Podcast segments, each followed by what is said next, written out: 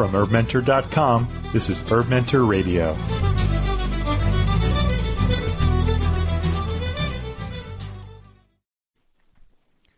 You're listening to Herb Mentor Radio on HerbMentor.com. I'm John Gallagher. My guest today is Jim McDonald. Jim is a self taught herbalist and herbal teacher. His classes are based in Michigan, and you can learn about his courses and other work on his website, herbcraft.org. Herbcra- herbcraft.org, that's herbcraft.org, also has some wonderful articles and excellent resources. So welcome, Jim. How you doing? I'm doing really well today. How are you? Doing great. You know, you were uh, you were um, just telling me. Well, I'll, I'll get to that in a second. But but first of all, I just wanted to say that I'm really excited to uh, to um, to do one of your herb walks coming up at the ninth International Herb Symposium in June in Massachusetts. That's really exciting. I'm glad you're out there doing that. Yeah, I'm incredibly happy to be out there too. I mean, that's a real, it's a super honor when that uh, panned out a couple of years ago. I was just like, oh my god, I can't believe this. You know, you you get there a little bit early and everyone else is there, and you're like, it, it's kind of hard not to feel like even a little bit starstruck. Mm-hmm. You know, which is silly because most of these people are so darn approachable and nice and everything. But right, uh, because because like every person on your herbal bookshelf is there. right. right, yeah. And I think the coolest thing about a conference like that that has a lot of people, because it can be sort of frustrating when you're trying to decide, like, oh my God, there's seven different classes I want to go to in this session. I have to choose between one. But one of the great things about a conference like that is you see how many different types of people and types of approaches that everyone's coming from. Mm-hmm. And you really just reinforces that there is absolutely no one way that's like the pinnacle to reach to. Mm-hmm. In terms of the study of uh, herbalism, you know that there's just so many different people. There's the very clinical people. There's the very village herbalist people. There's the, you know, the kind of magical people, the folk people, and and no one's better than anyone else. You know, they all just enrich the whole. Hello. Yeah, they all Oh. just uh, en- enrich the the whole nature of uh, herbalism. Oh yeah. Okay. Sorry, I dropped out for a second. Um, so what I'm really what I'm really excited is that um, you know, and, and thanks a lot for uh, letting me join. I'm gonna I'm gonna join you on uh, one of your herb walks and take the video camera along. So those people listening right now, in a couple of months from now, I'll be able to post the herb walk video uh, on herbmentor.com so people can get to see you in action there. So that's kind of a new thing we get to do is play around with like uh, actually adding that uh, aspect. So I'll be uh, hanging out in the background unobtrusively, taking. Uh, I'll hook my little microphone up to you. I have a little wireless, and you won't even know. Nobody will even see that it's on you. Good. Maybe I can get Bevan to tell me where the lobelia is. We can have people eat lobelia and then tape what happens.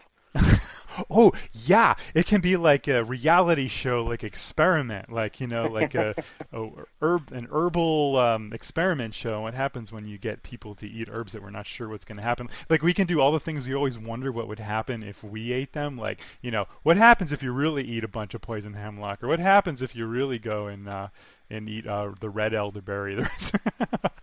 You know, I, I generally do encourage people to try those kinds of experiments, but not ones that I haven't done myself. So, right, exactly. um, since I have, have, you? What's the most? Uh, have you? Have you? Like, do you know anyone, or have you like tried some of those? Really, like a little. Not that we're encouraging this, folks, but they're great. Makes great stories. Have you? What's your? Uh, you know, what? What's? The- Well, What- let's see. The worst thing that I ever did um, was to ingest a small quantity of calamus essential oil, hmm and it, it wasn't good. It was definitely very distressing to the GI tract, uh, pretty much all the way around. So, I, I wouldn't recommend that. I actually pretty characteristically tell people, you know, essential oils, no, you don't want to consume those.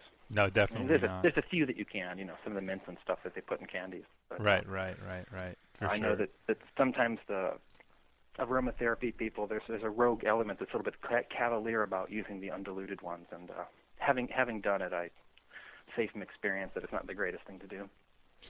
Yeah, for sure. Well, one time I had Stephen Buhner on the show. He's talking about like, oh, you know, sometimes I tried a little poison hemlock. I'm like, oh, don't tell people. Well, I actually know a guy who uses poison hemlock. Hmm. Um, that uh, it's it's a very good because poison hemlock is a paralytic poison, hmm and so for some people that have like real serious nerve issues and muscle tension Mhm. associated with paralysis in their lower limbs, they can use very small doses of it uh, and use that medicinally. But the problem with that isn't that there's not an appropriate medicinal use; is that having a quart jar or a pint jar of uh, poison hemlock tincture around the house Mm-hmm.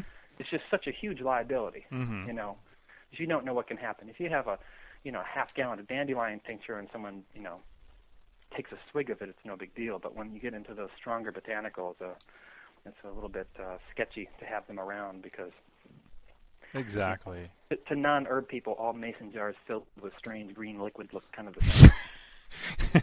and why I always tell people to label. so you know, you were just saying, Jim, uh, like uh, actually nobody's heard this yet. Before I hit the record button, and I said, "Oh no, no, no! I want to ask you about that in a second when I hit the after I hit the record button because I didn't want anyone to miss the fact that you know it's early spring where you live, and you were just saying that you were out uh, gathering some uh, willow bark because you had some down trees. yeah, actually, willow flowers. Well, Uh, oh, flowers. I'm sorry. Okay, so tell us Well, about I'm- that I'm- and what you're I'm getting the bark too. I'll, I'll probably get that in the next couple of days. But the flowers are they're a little bit more. Um, what's the tail end of their season too? They're kind of, you know, uh, withering out. But uh, we had a, a bad storm come through here and knocked down trees all over the place. And uh, as always happens with bad storms, you know, the willows get just ravaged. And you know they recover pretty well because if even if a branch falls in the mud, it'll it'll root and grow mm-hmm.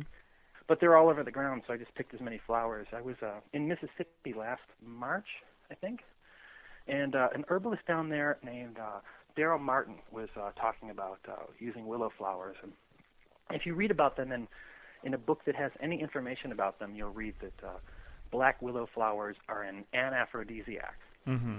And uh, he was explaining that it's not so much like, oh, you have someone you know who's really sexed up and they need to tone that down, but that it's a good nervine for people who are either like really angst-ridden because of sexual frustration, Mm-hmm. or for like uh, teenagers. You know, Mhm. they all their hormones are raising and they're just you know irritable and cranky and ornery and all that Mm-hmm. it's a very specific nervine for that kind of a hormonal irritation and, Oh. and anger and frustration. Okay. So, So you that- know, I hear I hear about something like that, and I'm like, I need to try it. right, right, right, right. Or find a teenager, right? I mean, our right. our own kids aren't that old yet, so Stock up now. Stock up now. How, how, how old are you? How old are your kids? You have how many kids? I've got a, a little bit over one year old and a little bit over five year old, so they've got a ways to go too. Oh, okay. Yeah, I have a I have a turning ten this year, so I'm at least starting to realize that it's a reality that I'm going to have a teenager. I see it. doesn't it? I see it, like, and it's in the future. It's really close, you know. So, um, uh, so, and then you said some bark, and you were saying something about like, you know, you're gathering branches higher up on the tree. Is that what you were telling me? Well, um, one of the things that I like to do is because you can read. I mean, especially a lot of people don't harvest barks because people are sketchy about harvesting trees in general. Mm-hmm, You know, it's it's really funny that people will, or not funny, but you know, people will dig up a dandelion and you dig it up and that dandelion is dead. right. But if you were to say like cut down a tree to harvest the bark, Mm-hmm. you know, generally people don't want to do that No. because you know we look at the tree and we say, oh, that tree's you know it's been around, it's longer lived, and you know that's it's definitely something to think about. Is the fact that it's longer lived does that make its life energy you know more valuable than the dandelion or something that that only lives a couple years? Right. But um, you'll you'll read about you know what part of such and such bark should I use? Should I use the thin bark from the branches? Should I use the end of the twig? Should I use the trunk bark? And it seems to me that the best way to figure that out is to, you know, try them all. Know Mhm. what the difference are yourself, and you can, you know, do that experientially. If you have a, a storm like we did, I've got, you know, the ends of the twigs and the, the the younger slender branches with the really thin bark, and then the, the big trunks are down. I can try all those out, and I can taste them and use them myself, and really kind of figure out what I like best Mhm. or if I, you know, notice either just experientially or intuitively some difference of, of which one I prefer. Okay. And uh, that's something that I like to do as much as I can. You know, is you you um, try things out for yourself because you can read in books lots of stuff and you can get great insights, even from talking to other people. But the virtue of the plants is in the plants, and a lot of stuff you just learn from them. And you learn it by having this deeper relationship with them and trying them out and experiencing them. And you know your your interaction with them, your knowledge about them is all experience based.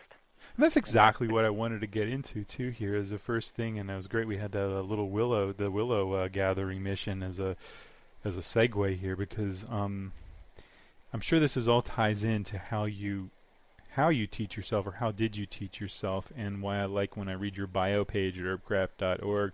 Um, you know, I, you get that sense that you know here's someone who really uses it and these herbs and learned a lot because like uh, you hear the, from a lot of folks that you know those people like you talking about at the IHS conference that you're like wow mm-hmm. you know you say a little starch.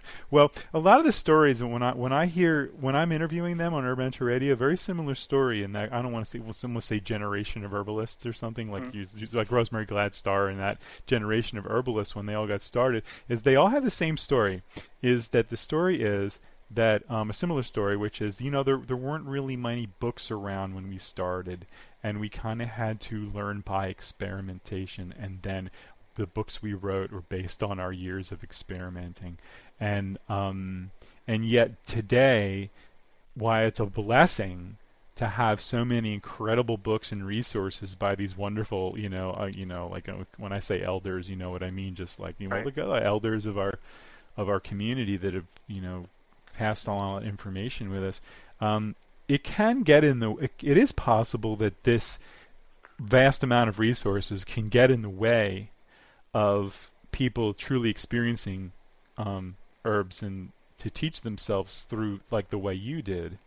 Yeah, absolutely. You know, it's um, the real difference is whether people will because I've, I've had people in classes and they'll say like, you know, oh, I made a flower essence out of this plant, or I sat down with it, and I really came to this, you know, strong intuitive understanding what the flower essence is for. Okay, mm-hmm. that's great. That's just awesome. Mm-hmm. Uh, but then I went and looked online at what the flower essence is used for, and it wasn't like what I got wasn't right. And I'm like, oh no, what you got was totally right. Mm-hmm. You know, because mm-hmm. it would be like if if I talked to seven people that met you, um, I would probably get the same overall picture.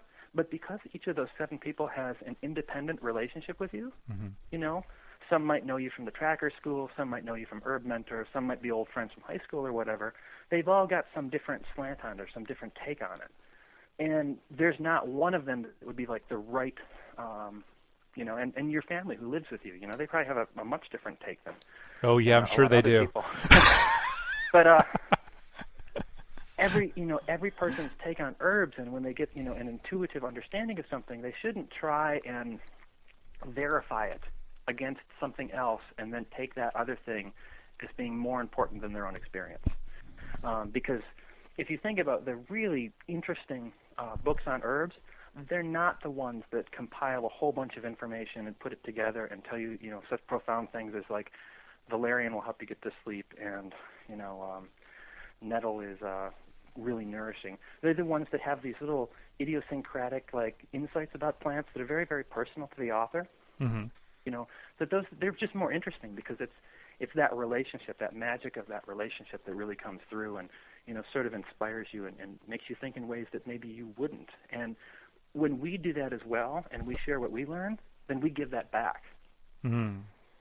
you know and that's really cool. I mean that's one of the things i love about teaching classes is that i have students come and they say oh well you know i thought about this like this and i'll be like oh really? You know that's cool you know, I want to learn as much as they want to learn.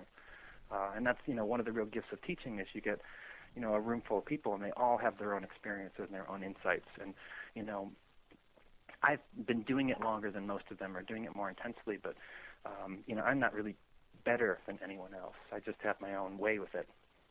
Oh, I, I love that, that statement because it, what it does is it makes learning about herbs approachable to everyone that it's not this exclusive thing and it's not something that you need to go do a long intensive scientific program on.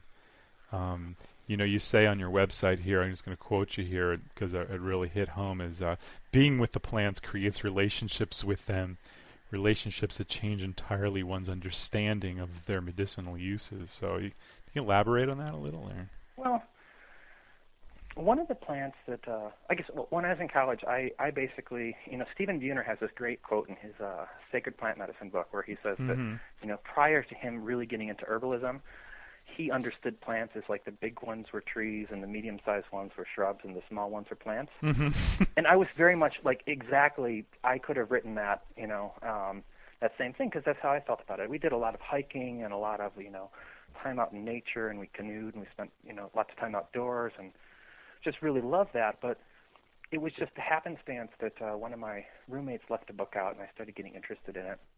And then herbalism just kind of happened to me. Mm-hmm. You know, I wasn't even really interested in health a whole lot. You know, Interesting. but uh, yeah, yeah, I was. You know, I was in college. I was pretty wild. well, what was your? I mean, you know, what was your background? Where were you? Where did you think you were going? I was a musician. I wanted to play music. Oh. Um, and you know, I still play music, but I I definitely defer now to, you know, oh, I can't come over and play tonight. I've got to go out and collect this or do that, or I'm. No, it's Yeah, more like you're you're you're changing diapers or watching. yeah, yeah, that's that and the other thing too. Um, but but I got into herbs, and um, you know, one of the things that I don't remember quite how I came came across it, but uh, I got some uh, a little bag of calamus root, sweet flag, mm-hmm. And I couldn't find a whole lot written about it other than that it was like good for digestion and all that. And I basically I tasted it and I thought, oh my god, this is horrible. You know, it's got this bitter flavor. but there was something that when I chewed it, it like woke something up. And I would wander around and I'd go for walks and I'd just nibble on it and you know a little nugget at a time and um, go for a walk. And I figured out a lot about that plant from just basically walking around and chewing on it and thinking about it and feeling it. You know, not Mhm. just thinking about it cerebrally or mentally or intellectually, Mm-hmm. but really feeling it and, and just kind of developing a relationship with it. You know, I'd go for a walk, I'd wander around and chew on it, and uh, I got a sense for it. And doing that sort of taught me, oh, so I can do this with other things too, because I would start to see little insights that I got about it Mhm. written down somewhere occasionally when I would come across something, uh, and that really Oh. interested me. Like, oh wow, you know, this says something that I've thought before. And then I would see things that you know written about it that I didn't jive with, and I, I wouldn't think that I was wrong, but I would you know respectfully disagree. Mm-hmm. You know, um, and so uh, that just sort of branched out. And I remember one day I was looking for a, a bottle of something, and I opened up the cupboard and I took out a mason jar and took out a mason jar and took out a mason jar and took out a mason jar. And as I was doing it, I realized that there's a whole lot of stuff in here that I didn't have necessarily the, the most concrete memories of actually making at all. Mm-hmm. And I thought, oh wow, I ended up really getting into this. Right, right, right. Yeah, and it's only gotten worse ever since. I, you know, um, tincturing in jars and you know medicine making in jars of dried herbs and you know all the different kinds of formulations you use, oils and salves and all that. You know, the the glass part of it ends up being something akin to like, you know, those flour moths you get. First Mhm. you see one of them, and then there's twelve, and then there's thirty. mm-hmm. You know, and then all of a sudden you can't put your dishes away because you've got covers of tinctures. well, you know, um, okay, so you're talking about relationships with the plants, and I can see you're going around and you're, you know, you're you're you're getting to know them. It's kind of like getting to know people. You know, you you Mhm. have you only know people if you spend time with people, just like you can only know plants if you spend time with plants. And I imagine you're using your senses, right? You're smelling, you're tasting, you're Yeah, and absolutely, that's something I really teach in my classes. Is when I'm doing ID classes, I do Uh-huh. walks. As soon as it gets warm, I want to do all my classes outside where the plants are. You know, it just Course. makes sense to me.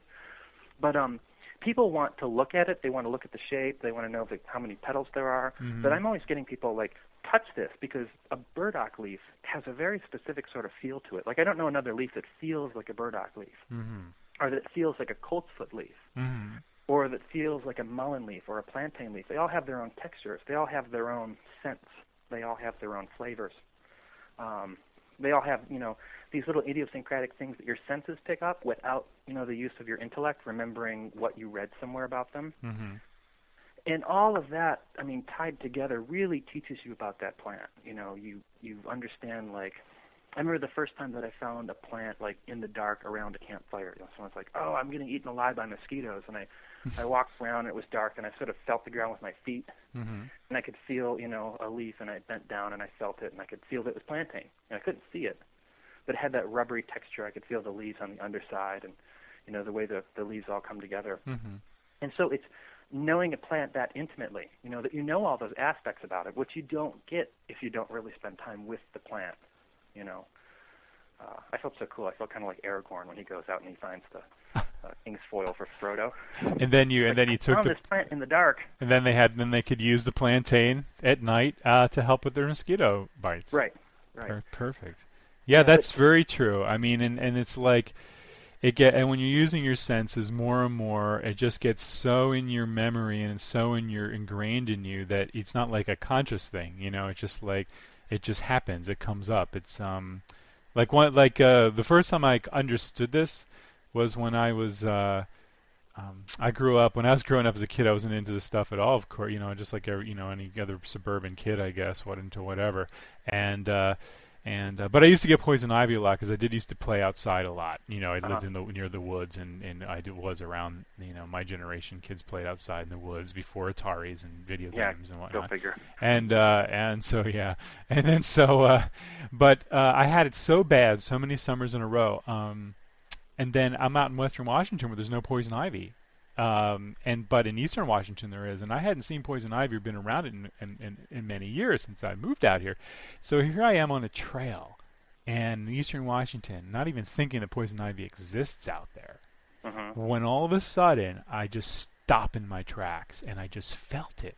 Like I was Yeah. just like, and Yeah, I I- wasn't conscious though. It was like, why am I? Why do I have that feeling? And then I looked all around me. You know, when you're startled a little, and then and then and then slowly something seeps into your consciousness, and I'm like, I'm surrounded by poison ivy.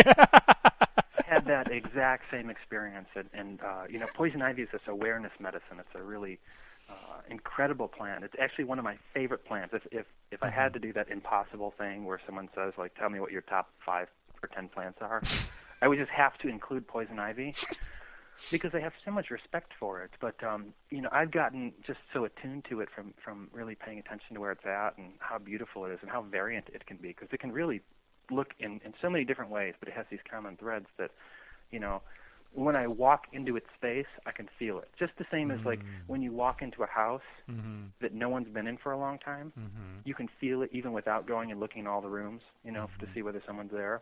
Right. Or, you know, when you get into the car and, and I remember I had this experience once where I left a restaurant and I got in the car and I thought, oh no, someone stole all my stuff. And then I looked and I thought, this isn't my car. it was just another car that looked like mine parked right next to mine. But before I noticed, before I intellectually noticed that it, it was clean and didn't have stuff all over it, it just felt different. You know, it smelled Right. different. Like it's it, you know, it viscerally. I realized that before I intellectually realized that. You can do the same thing with plants too. And you know, the flavors and the textures and the feelings of plants. Those are its language. That's Mhm. how it communicates with us. mm-hmm. You know, a lot of people um, use different techniques to, you know, talk to plants or communicate with plants, and many people feel like they'd really be blown away if the plant appeared to them as a person and spoke to them in some way and told them something so profound. And um, I would, I would feel that way too. But Yeah, it never happened. but then that's that's a plant. You know, that's based on an assumption that the plant is really rising to a higher level if it becomes less like a plant and more like a person, uh huh. and then communicates with you. Mm-hmm. And I don't feel like that at all. I feel like, you know, sometimes they'll do that, but it's more that they're coming down to your level. But plants are communicating to us all the time. Their Oh. aromas communicate to us. Their flavors communicate to us. You know, if they're astringent, they're, that communicates to us. The color of their flowers, the way they grow, their habitat, and those are all things that you can experience viscerally, uh, viscerally. And um, that we do it with a, food. a great I way to learn herbalism. We do it with food, and the food we eat are mostly plants. So it's like interesting that there's this this separation between, you know, the vegetables and the food or grains on our table that we know that we taste and smell and touch and texture, and you know, if we're drinking wine, we smell the aroma. You know, we do all this Yeah. with with our food. Yet when we people learn about plants, it seems harder, like like herbal and herbs, because there's some kind of separation in when in the wild world. Right. Like someone will say, like, well, what's the dose of bilberries that I should take? And I would be like, what's the dosage of blueberries to eat? You know, bilberry is just a blueberry plant that happens to be from Europe. right. You know, so it, especially those those food type herbs. You know, it, it's really almost impossible to differentiate. You know, where the medicinal starts and where the food ends. They're just mixed up together. Mm-hmm, mm-hmm. I guess that's just part of the journey, and it seems like most of the time people are using more nu- nutritious, milder herbs and plants anyway, because that's what most people teach about. You know, I mean, Right, and and that's um, I have this this theory. You know, um, mm-hmm. It, all throughout the country that people are really in, um, interested in native species and invasive species, and um, I've struggled with that myself because the response to invasive species, um, which would include most of our favorite herbs to use, you know, Mhm. dandelions and St. John's wort and burdock and Exactly. Queen Anne's lace, all these plants that we just love. Um, some people would like to get rid of because they're not from here. But I don't think that plants are native to, you know, geographical locations. I think they're native to conditions. Mm-hmm.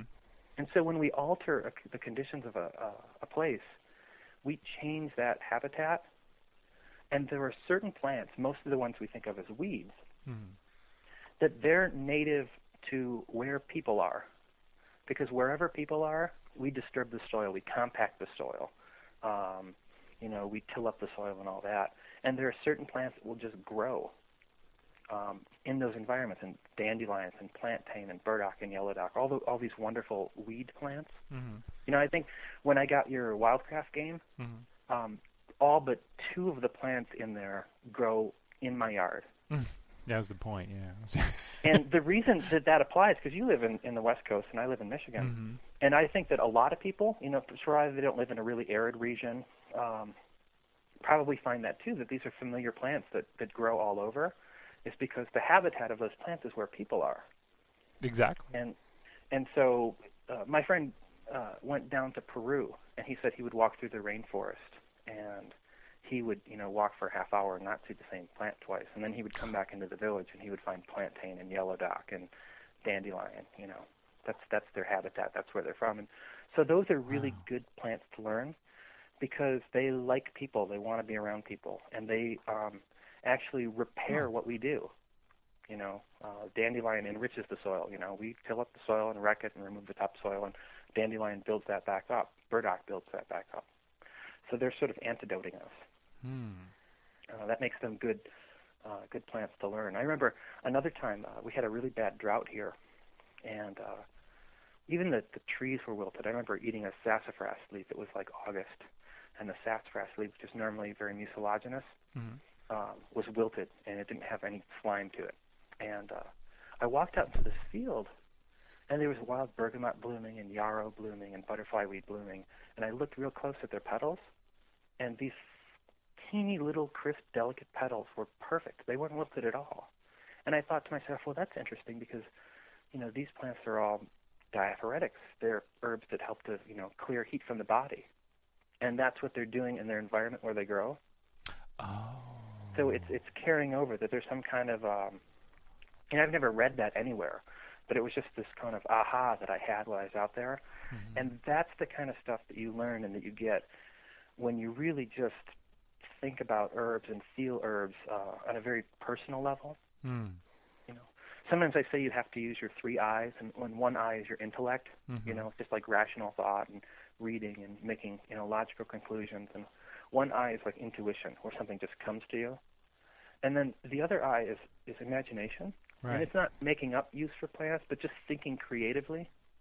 You know, hmm, and I and and and, it's, and then that can and then that toy ties into a story that you have with the plants because I it was like one time when I was teaching and I'm talking about you know plantain and s- skin and then I realized wait a second as I'm saying this I'm like this is healing the skin of the planet hmm and I'm like oh right Yeah. you know, and I had that real. But then I think like there must be something like that for every plant that's around us, but I don't always tune in or can't figure it out for all of them, Oh. and I don't try to. But it's kind of like, huh. But uh, it's Yeah, it's great. You get those epiphanies because you know the plants and you spent so much time with them. You spend so much time thinking about them. You know. mhm. Um, and then you know some people learn just through books and through you know reading about clinical trials. You know, I always think that like a no, I'm not going to say a bad book, but a boring book to me is one that says the plant does something and it qualifies it with studies have shown. Mhm. Mhm. If I think Or like, or native people used to use it as. yeah, used to. Right. You know? Natives used for skin problems. You know, well, that gives me a, a, a clue. But when when you know the plants, when you have that relationship with them, you know, it's just like you get to know um, an animal, you know, that you're friends with, that you see all the time. You get to figure out its personality, even though it can't talk to you. Mhm. And plants are just a little bit more subtle than that. So, you know, something that comes up as we're saying all this, because it's, um, I think people are, you know, they go, oh, okay, I, but um, when you when when you're, you know, I can kind of understand where you're coming from, but um, I think what happens, and I'm asking you this as you know a teacher who does a lot of walks, who does a, who does a lot of classes, and interacts with a lot of people just getting into this, is that th- there is a uh, at some point along someone's interest level, there's a, a, a separation between them maybe just messing a little with store bought tinctures and dried herbs, and hmm. maybe going out and picking a few dandelion leaves and eating it. Between that and actually feeling like getting rid of the fear to go out and um, you know, experiment and to learn and establish more relationships. So what do you say to people to help them get over the um, you know the fear or the or am I going to pick a poison? I, I, I did two walks last weekend and I in both classes I got the question about is does you know when they showed them plantain I think and is there a poisonous look-alike? I always get that question and and then right. I go into a little spiel, but I want to hear your spiel. um, if if people are interested in plants and they feel really trepidatious about picking them, yeah, you want to say like go for something so familiar like mm-hmm. strawberries. Mm-hmm. You know, pick strawberry leaves. Make tea with strawberry leaf. Um, mint. You know, like you can just crush a mint. You can tell that it's mint. There's no confusing it. A lot of the culinary herbs, basil, um, they're so familiar to people that they make great entry points. You know, plantain is the great entry point into weeds and into wild plants mm-hmm. because it's uh, one of the things that I like about it so much is people can, you know, I don't know of anything that works as good for mosquito bites or spider bites or bee stings than plantain. You know, mm-hmm. there's other herbs that work great, but plantain is just so good at that. And so people can pick it and they're more comfortable rubbing it on their skin. And then when they have the experience of like, you know, I went for a walk in the woods, I got eaten alive, I rubbed this stuff on, and then the next day I'm fine. They start to think like, oh, now what else can that, you know, wow, I just had this experience that I couldn't get from anything that I could buy in a store. Mm-hmm. Um, what else can that plant do? Mm-hmm. Uh, but but as a, as a point of entry, you know, whatever's really familiar to people, you know, chamomile, uh, you know, things that you can grow from seed. But but the mint family is is so good for that because so many of them are cooking spices, and a lot of them you can feel them work. You know, if you make a hyssop tea and you drink it when you have, a, I'm sorry, if you make um, thyme tea and you drink it when you have a cough or something, especially cold, damp cough. Right. You can really feel it work, and it's this very, very familiar plant that everyone feels safe using. And you can make your own tincture with it. You know, if you want, you can start off getting it in the the fresh herb section of a grocery store. Okay. You pay a lot more than you need to, but and then from there you can make little baby steps. But there's no, you know, one of the things about viewing everything as being experiential is that there's no competition there's no um, need to be like, I need to get to a certain point, or I need to, you know, learn this and learn that uh-huh. before I can do this. Uh-huh. You you play with it, and you learn a little bit. And if you're not attached to like thinking like I'm going to learn about herbalism and I want to do it in you know two years, well, right. you know, good luck. you learn a little bit in two years. You'll actually, probably learn a lot in two years, but you'll also learn how much you don't know. And you'll forget a lot of what you learned because you didn't experience and you just remembered yeah. facts. yeah, absolutely. But to just do that, I remember Matthew Wood has uh, in his uh, Seven Herbs book this wonderful thing that says even if a person only knew two or three plants, they could have a very sound practice. It would be limited to what those plants can do, mm. but if they know them really well, it'd be a very sound practice. And so when people say like, "Oh, I'm interested in doing things for my family and my friends and all that," but I just, you know, I don't think that I'm going to go out into the woods or swamps picking turtle head with you. Um, I'm like, think if you if you only learned mint and chamomile, how many things you could do exactly. for your family and friends in the course of a year. Right. I mean, it's actually kind of astounding if you start tagging away at all the different things you can do just knowing those two herbs. Yeah, throw in and ginger then, and garlic, and you got the whole. yeah, in, in the course of in the course of doing that, you end up learning stuff about working with plants, and then that makes it easier to learn more herbs. You know. Mm. So you start with a couple herbs at once, the ones that you feel connected to or drawn mm-hmm. to or comfortable with, and then they end up leading you. You know. Mm. It's uh. Sometimes I say that that I'm primarily self-taught, but that's really not true. Is I primarily like um, got picked up by the the herbs, and they they basically led me around and you know taught me a bunch of stuff. And Where, where do you re- how do you recommend people learn like you know because the biggest fears they have is like what if I do pick something poisonous or something and how do you how do you where do you recommend they just kind of go in because there really isn't that many poisonous plants in the greater scope scope of things to really worry about so I mean yeah and very few things can hurt you or right exactly commerce mm-hmm. you know mm-hmm. but there are you know like we have water hemlock here mm-hmm. we have that and, too uh, people will will talk about like, oh, that looks like Queen Anne's lace, mm-hmm. and I can either take them out to where it's at, which is ideal because if you see the two of them side by side, they don't, you know, they look kind of alike but not alike. But you can just say, uh, and this is something I learned from uh, some of Susun Weed's students, is that the queen has hairy legs. That all the parts of Queen Anne's lace have hair on them. The leaves have hair, the stems have hair, the seeds have hair, mm. and none of the parts of water hemlock or, or poison hemlock have hair.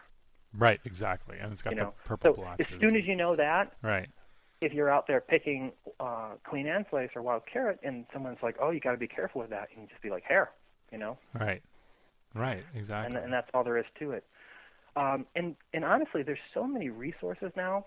Uh, I live in Michigan, and I live outside of Detroit.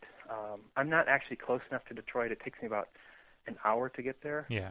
Maybe a little bit longer and you would think with all of that populace there, it's one of the biggest cities in the world, that there would be a lot of herb people that I could learn from. And in the Detroit area, I personally know like two or three herbalists who teach classes.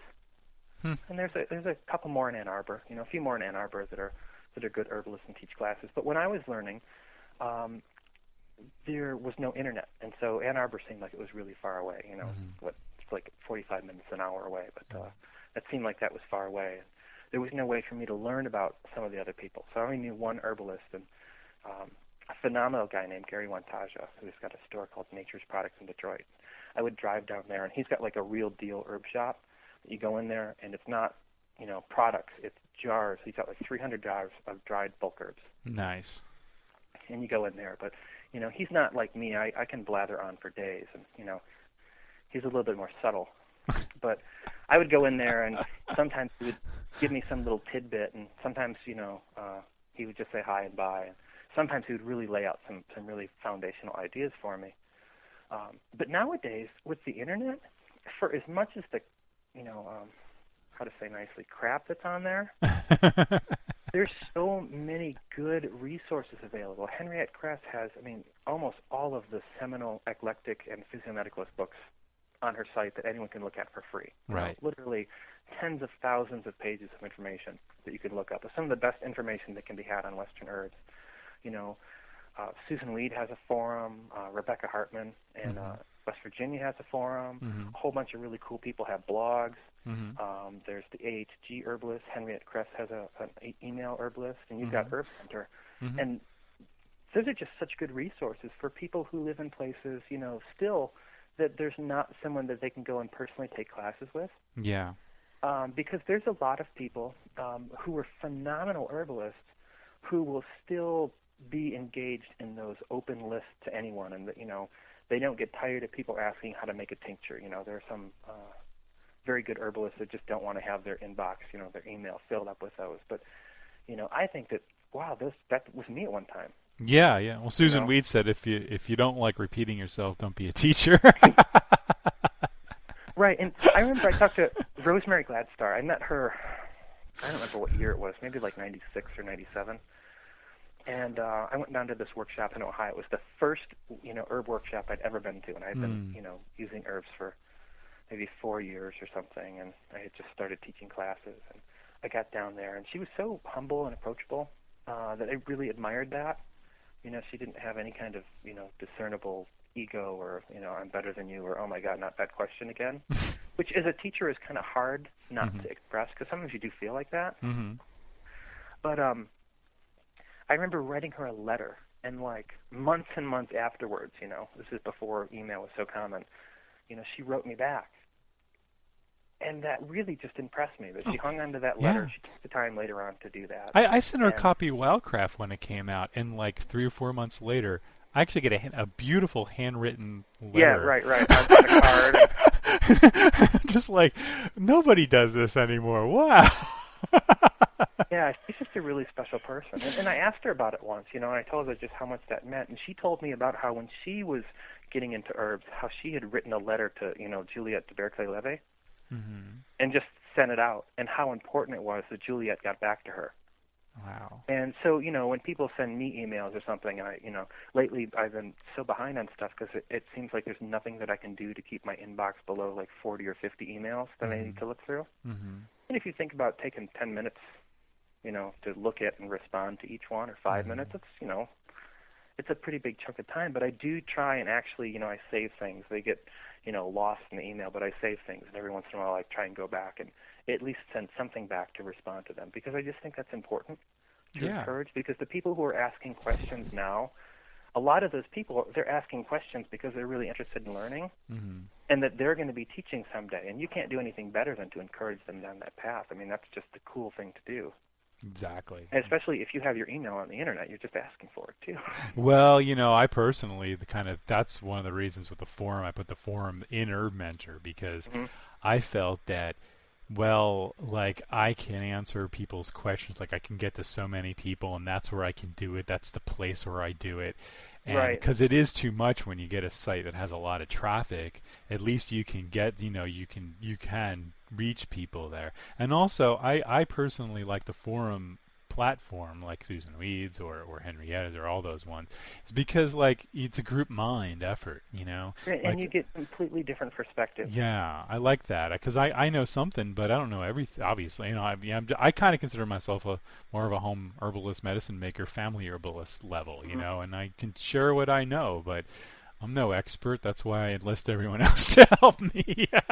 there there's few people like on on the herbalists and herb forums that um in some ways I don't agree with at all, hmm but in other ways they are my favorite people to read their posts because from their perspective they're not just throwing out something that they've read before. They really have a strong rationale and reason for believing that and they convey it well. mm And I like people whose ideas disagree with mine, you know? Yeah, yeah, Because that that teaches me, that stretches me a little bit, and makes me think about things differently. right. Um, so that's one of the great things of that. Um, I, I usually say, I think on my site it says somewhere, if you have a specific herb question, ask it on one of the forums, and that way, you know, if I don't get to it for several months, a bunch of other people do. hmm But even if I can answer it, it'd be, you know, for people who are learning to be exposed to different points of view uh, and different perspectives and different approaches, I think is, is wonderful because it it broadens um, the amount of uh, perspectives that you're exposed to. hmm And if you have more perspectives, you can't but get to know an herb uh, better, or an idea better, or a concept better. hmm That's yeah, you know, that's great. That's another way to learn that I hadn't considered or thought about before like that. That's really cool. I like that. Awesome. So speaking about getting to know or learn about plants a little better, um, I'm wondering about, and we were talking about using your senses to learn about herbs and whatnot. I was wondering if you could speak a little bit to um, how you help people learn about like the different properties of plants using your senses. Senses, you know, like uh, you know, like the different chem- che- chemical properties or whatnot, and what actions, and you know, on that Right. level, like how, how you go about um, from you know l- learning it from the plant all the way to figuring out what that means or what that's about. Yeah, I think that um, if you look in most herb books, there'll be somewhere in the you know the glossary in the back, or like an appendix, or some people Mhm. are really cool and they put it right up in the front of the book Mm-hmm. that has something on herbal actions and properties. Mm-hmm. And usually there's a long alphabetical list of uh, you know things that explain you know how herbs work. Mm-hmm. And I think that that is so important, but I, I sort of have a really grassroots, stripped down understanding of, Mhm. of that, is that there are a few properties that I think are really important to understand. And then there are ones that, you know, they're kind of incidental. And it, it can be confusing as to which those are because if you say, like, oh, you know, so and so cut himself and there's inflammation, or I have arthritis and there's inflammation. I need an anti-inflammatory. You open up a book and you look up anti-inflammatory, and you know the definition is basically something that eases inflammation. Mm-hmm. You know, it's not much of a definition really, Right. but you couldn't, I mean, you wouldn't need to look it up because you can just figure that out yourself. And it might say, you know, ginger, turmeric, blueberries, slippery elm, marshmallow. And if you if you know those plants, you're like, wow, you know, ginger and turmeric really hot and spicy, blueberry, you know, cool and fruity, um, marshmallow and slippery elm are mucilaginous. That the nature of those plants is is very very different. Mm-hmm. You know, they're just not similar plants on an energetic level. Mm-hmm. Um, but if you don't know those plants, how would you decide which one to use? Exactly. You would just pick one out, or whichever one you go to the store and see, you would use that. But um, if if you go to the the, the more core level of the uh, the foundational properties of herbs, Mm-hmm. it's things like is an herb astringent, which means does it like dry and tighten and contract tissues. Uh, a real like my teaching example of that is like you know you're hungry, you see a banana, it looks a little bit green, but you think I'm hungry anyway, and I'll eat it, and you put it in your mouth and you take a bite out of it, and your mouth dries up and tightens and puckers. Mm-hmm. You know, everyone's had that experience. Mhm. That is astringency. And so, if you know that experience on a visceral level, you know, because if- I'm teaching in a class and I say astringent draw, tones and tightened tissues has a drying effect, and I see people writing it down, and they're not nodding or going like, "Oh, I know what that means." Right. Then I say the banana thing, and they put their pen down and they nod. Oh, okay. Because it's not their intellect writing it down and trying to memorize the definition. It's their body saying, "Oh, yes, I know what that is." You know, um, demulcents uh, or mucilaginous herbs are the ones that, when you uh, mix them with water, they get slimy and gooey, like slippery elm and marshmallow root, are really mucilaginous. And what I do for students is I have them, you know, get some powdered slippery elm bark and you know put a couple tablespoons in a cup of water Mhm. and stir it up or shake it up and let it sit until it gets goopy, and then rub it on their skin because you can actually feel viscerally, like oh wow this coats the skin, it's slippery so it's lubricating, and it's it feels cool and soothing, and so you feel that you understand what that is. Um, you know if you drink uh, some really strong cold nettle tea, you will understand what a diuretic is because it's like you know one cup in, three cups out.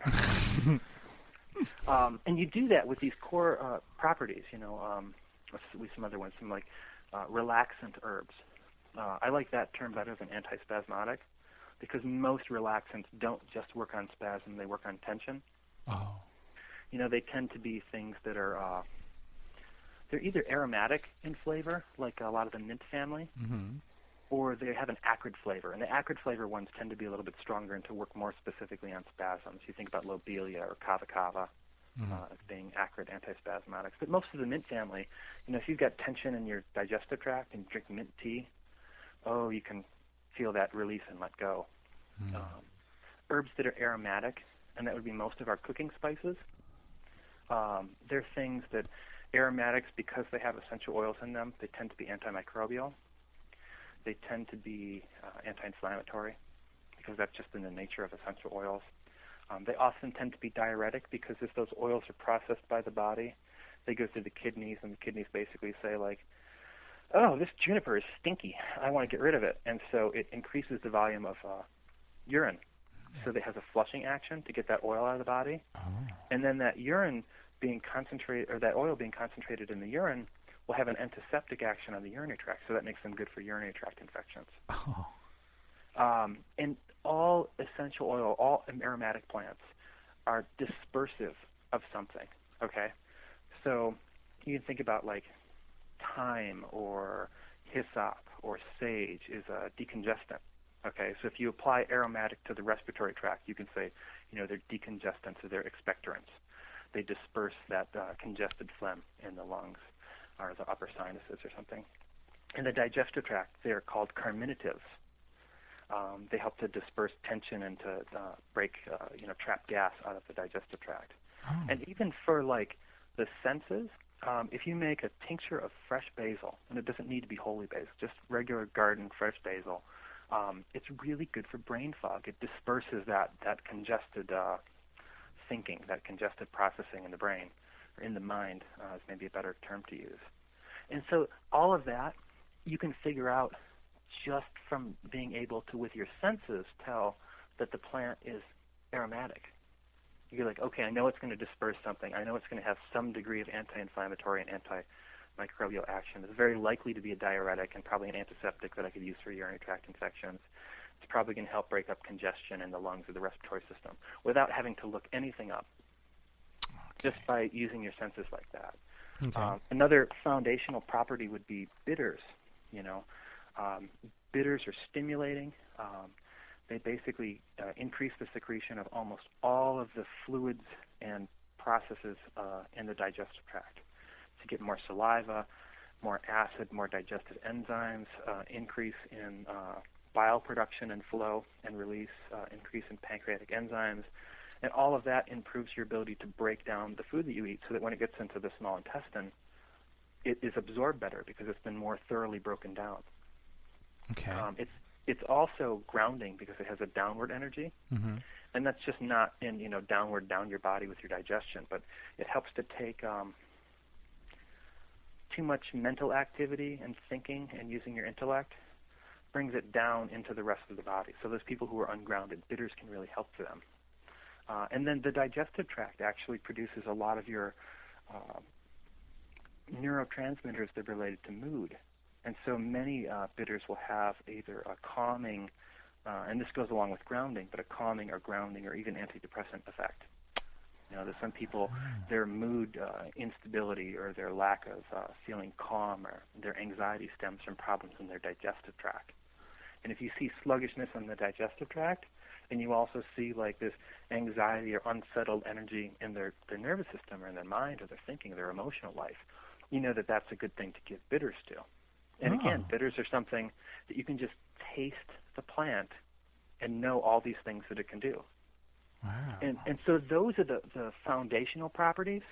And then, you know, going back to anti inflammatory, you would say like, oh well, I know that the anti inflammatory uh, using marshmallow or slippery elm would be good when there's irritation or inflammation of tissues because that soothing mucilage will coat it and soothe it and provide a uh, lubricating barrier. I know that uh, you know if someone's got poor peripheral circulation and their their cold extremities and uh, the the warming things like turmeric and ginger make sense.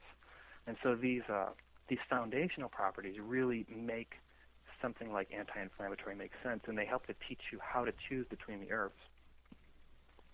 Uh, it becomes real and not just something that you're memorizing and then recalling.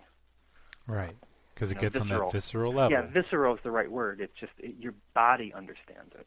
It's Just like we talked about earlier about the plants, uh, you know, getting to know them on the sensory level, you know? Right. It's the same right, and thing. that's that's the way that plants communicate to people. Uh, David Winston does a phenomenal workshop. It's really one of the best that I've been to. Um, and if you can go where he's doing it as an intensive or a long class or even a Mhm. weekend class, it's called Talking Leaves. hmm And he goes through and he takes all of this and he says um, something that I totally agree with is that it's not um, you know whether you're using the doctrine of signatures or flavors or um, intuitive stuff that people just pick up intuitively from plants. It's not any isolated epiphany that you get or understanding that you get that says, oh, well, this plant has yellow flowers, so it must be good for your liver. hmm It's like, oh, it's got yellow flowers and it has a bitter taste. You know, there's two things that point in the same direction. And the more that you get to understand these sensory cues, the more things you can see pointing all in one direction, and that just firms up your body's uh, innate ability to understand. It's like, oh, okay, I know what that's good for. Okay. And that's really what you want to strive for. You, you can't do that unless you really have that personal relationship with the plants. You know, so if you're taking capsules of stuff and you can't taste it, you can't see what it looks like. You're missing out on you know a bunch of the different ways that that plant can communicate with you. It would be kind of like if someone were to meet you, but they were to say, "Okay, you can't talk to this person," you know, and you need to keep your face neutral so they can't read any facial expressions that you're doing.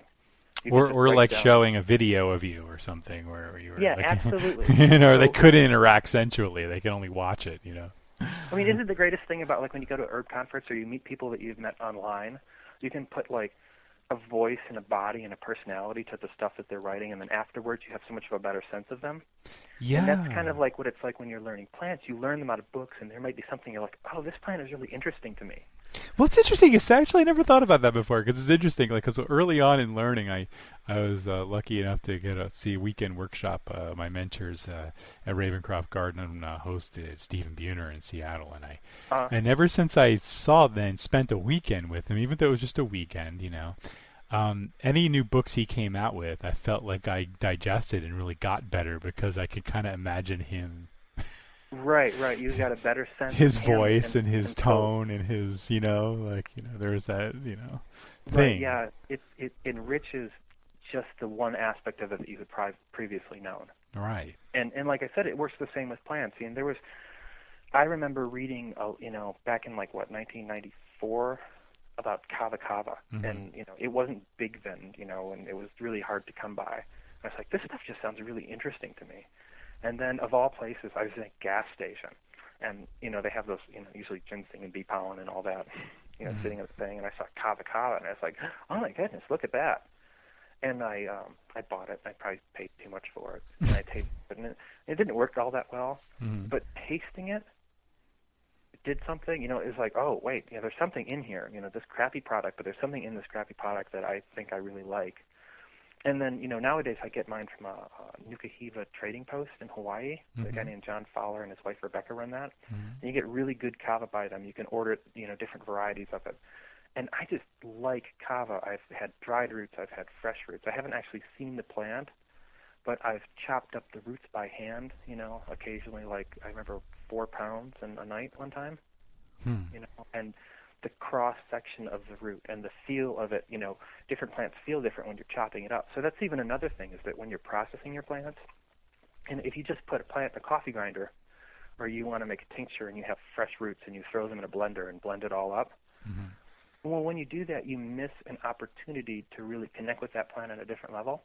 Mhm. Whereas if you sit down and you say, you know, and sometimes you can't do that. That's fair enough. You know, if people have busy lives and they say, well, I, you know, I wouldn't be able to do this. But if you can, you know, stay up, don't have the TV on, you know, um, don't necessarily be listening to music or something that's distracting, and chop the root up. And that process of feeling what the root feels like or what the leaves feel like or whatever, um, looking at the cross section, you know, as you're handling it, it goes through your skin. The aroma of it will, you know, kind of permeate your consciousness.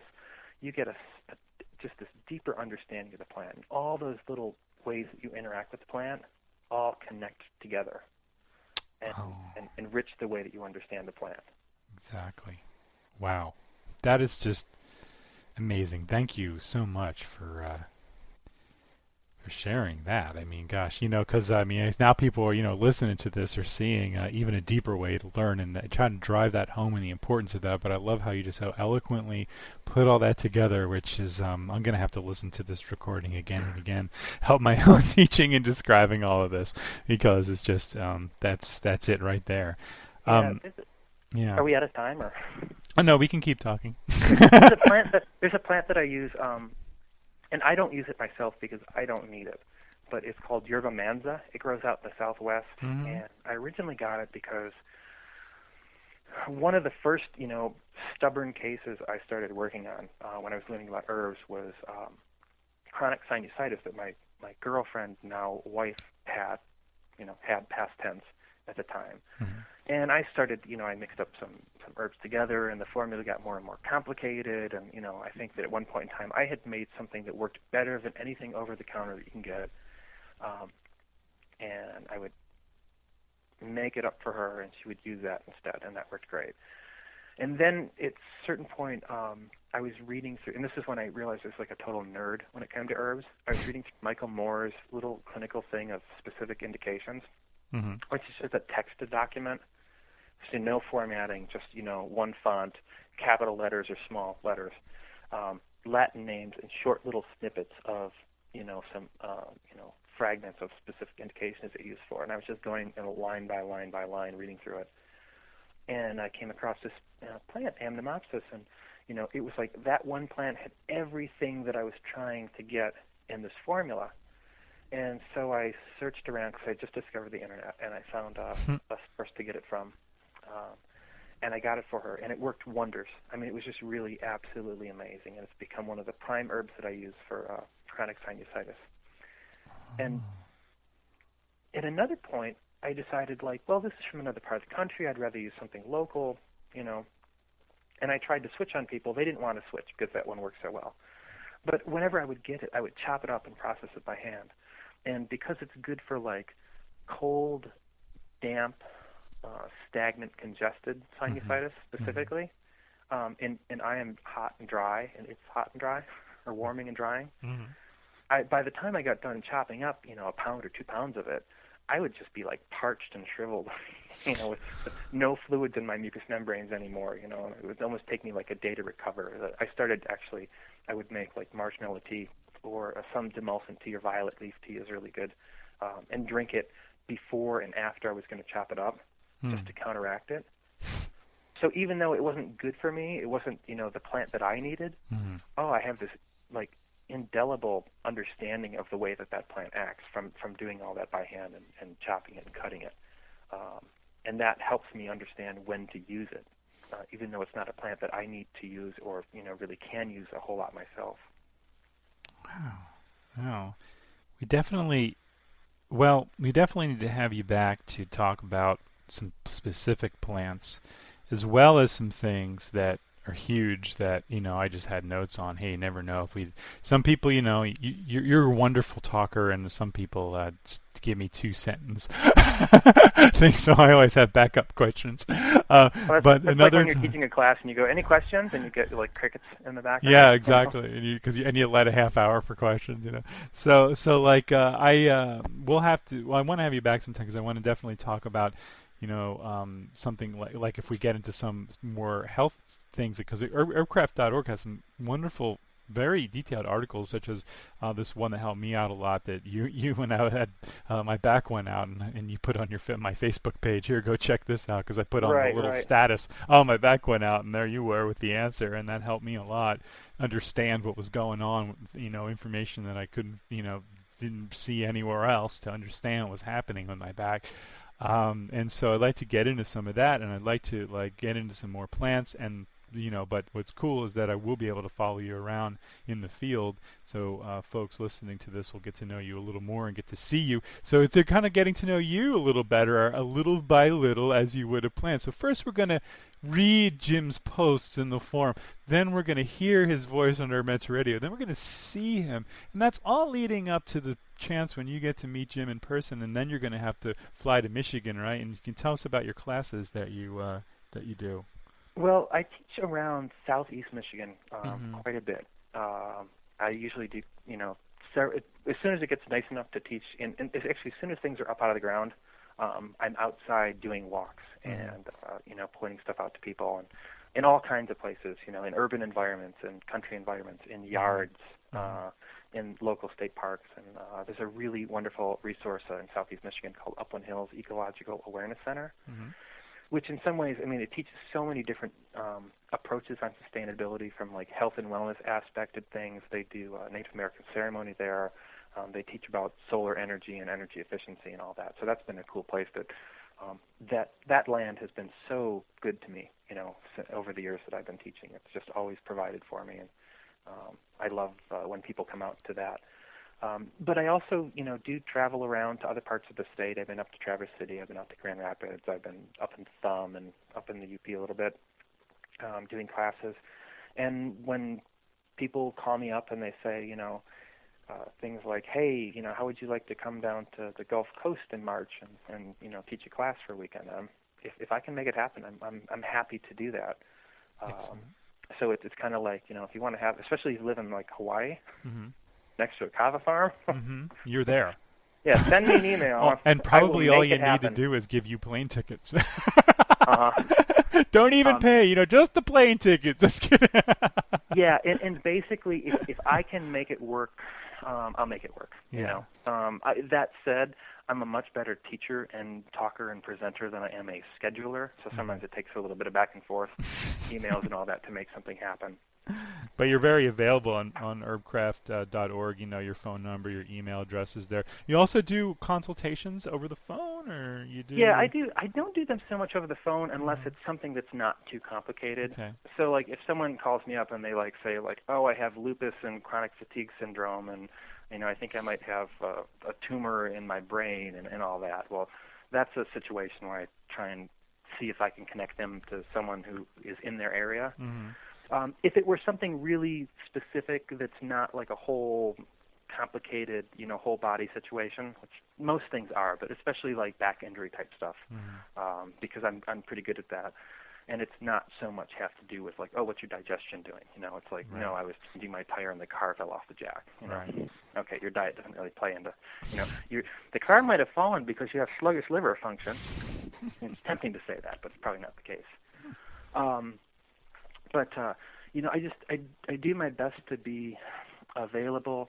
Um, primarily, I work with students and uh, referrals, uh, people that have been to classes, because that it, it's sort of it's not that it weeds out people, Mhm. but it helps me work with the people that I can help the most because I do have young kids and I, I seemingly have like 30 other jobs that I'm constantly, you know, working and trying to make things fit. I mean, even coordinating with you with uh, two guys that had small children, you know, is, is a lot of work. Right, I know. Um, we were talking about before we started how okay, my kids are out with Kimberly, and then they're going to a class, and then yours are got to organize. So, we, in order to get an hour phone call here, and both of us have to do all this schedule juggling. Yeah, but I like to I like to think about you know like is the person that I'm going to do a consultation with am I Mhm. going to be really a person who who adds something special with that and and if it Mhm. if it ends up that someone is going to talk to me and and most of their concerns is that you know say like they have uh, type 2 diabetes hmm and most of their concerns is diet.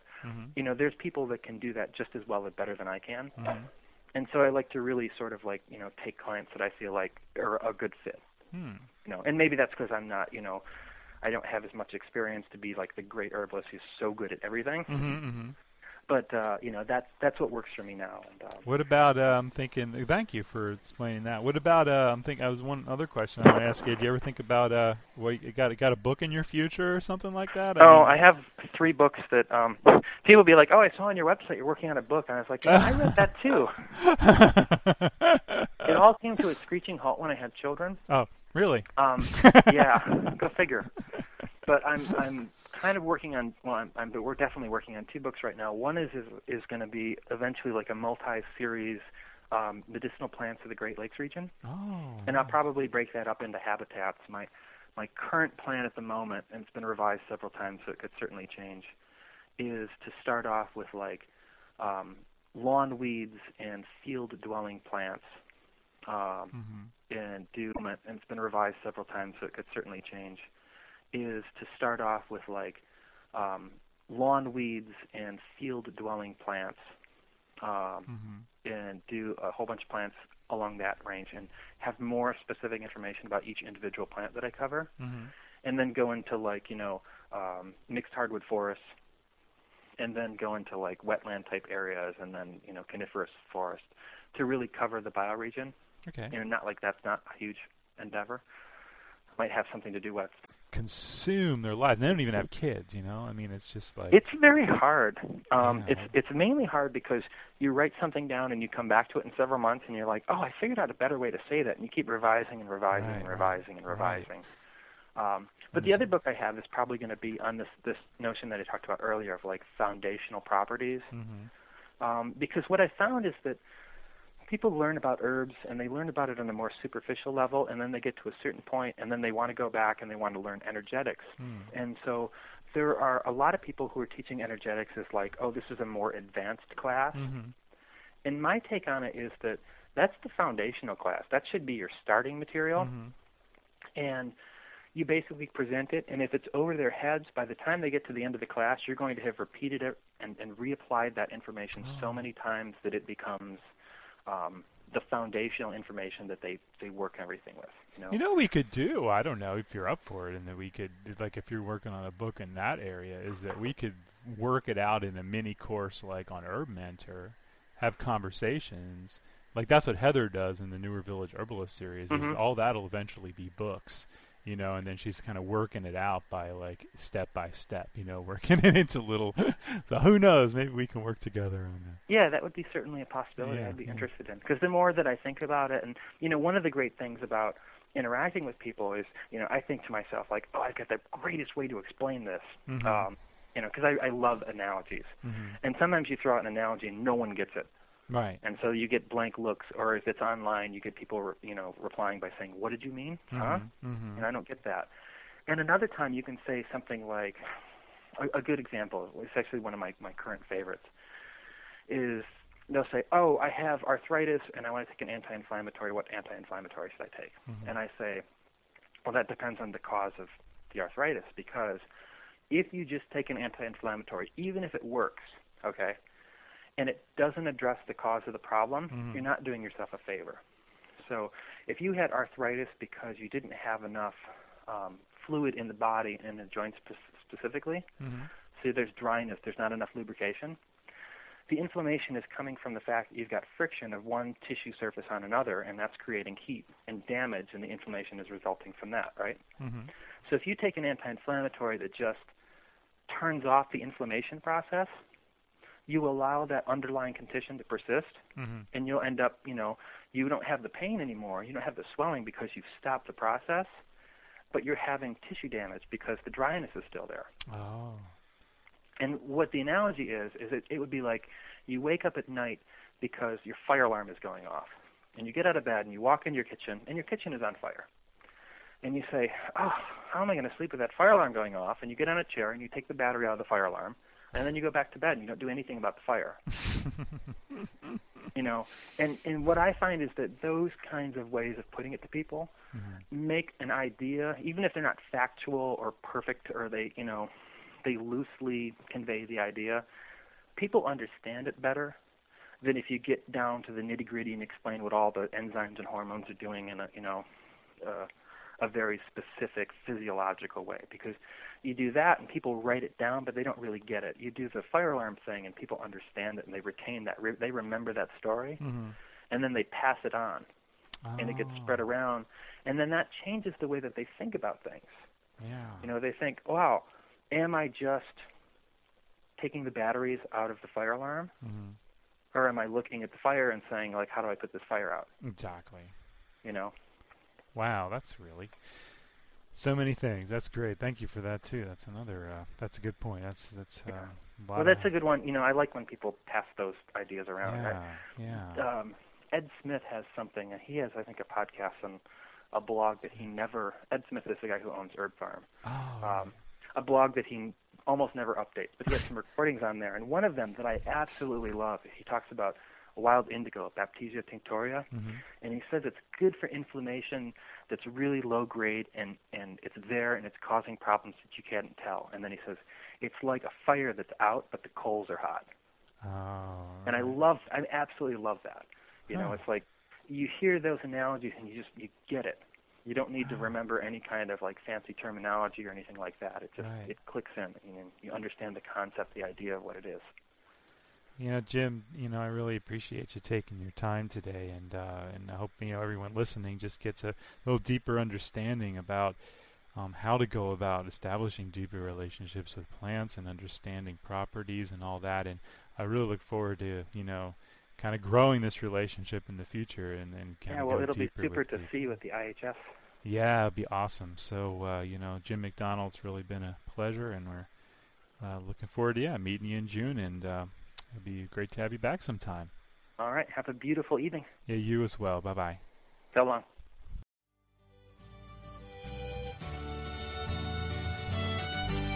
Herb Mentor Radio on herbmentor.com is a production of learningherbs.com. Visit learningherbs.com for free herbal lessons including Herb Mentor news, home remedy secrets, and supermarket herbalism. You'll also find the herbal medicine making kit and our board game Wildcraft. Herb Mentor Radio. Copyright learningherbs.com all rights reserved. Thanks so much for listening.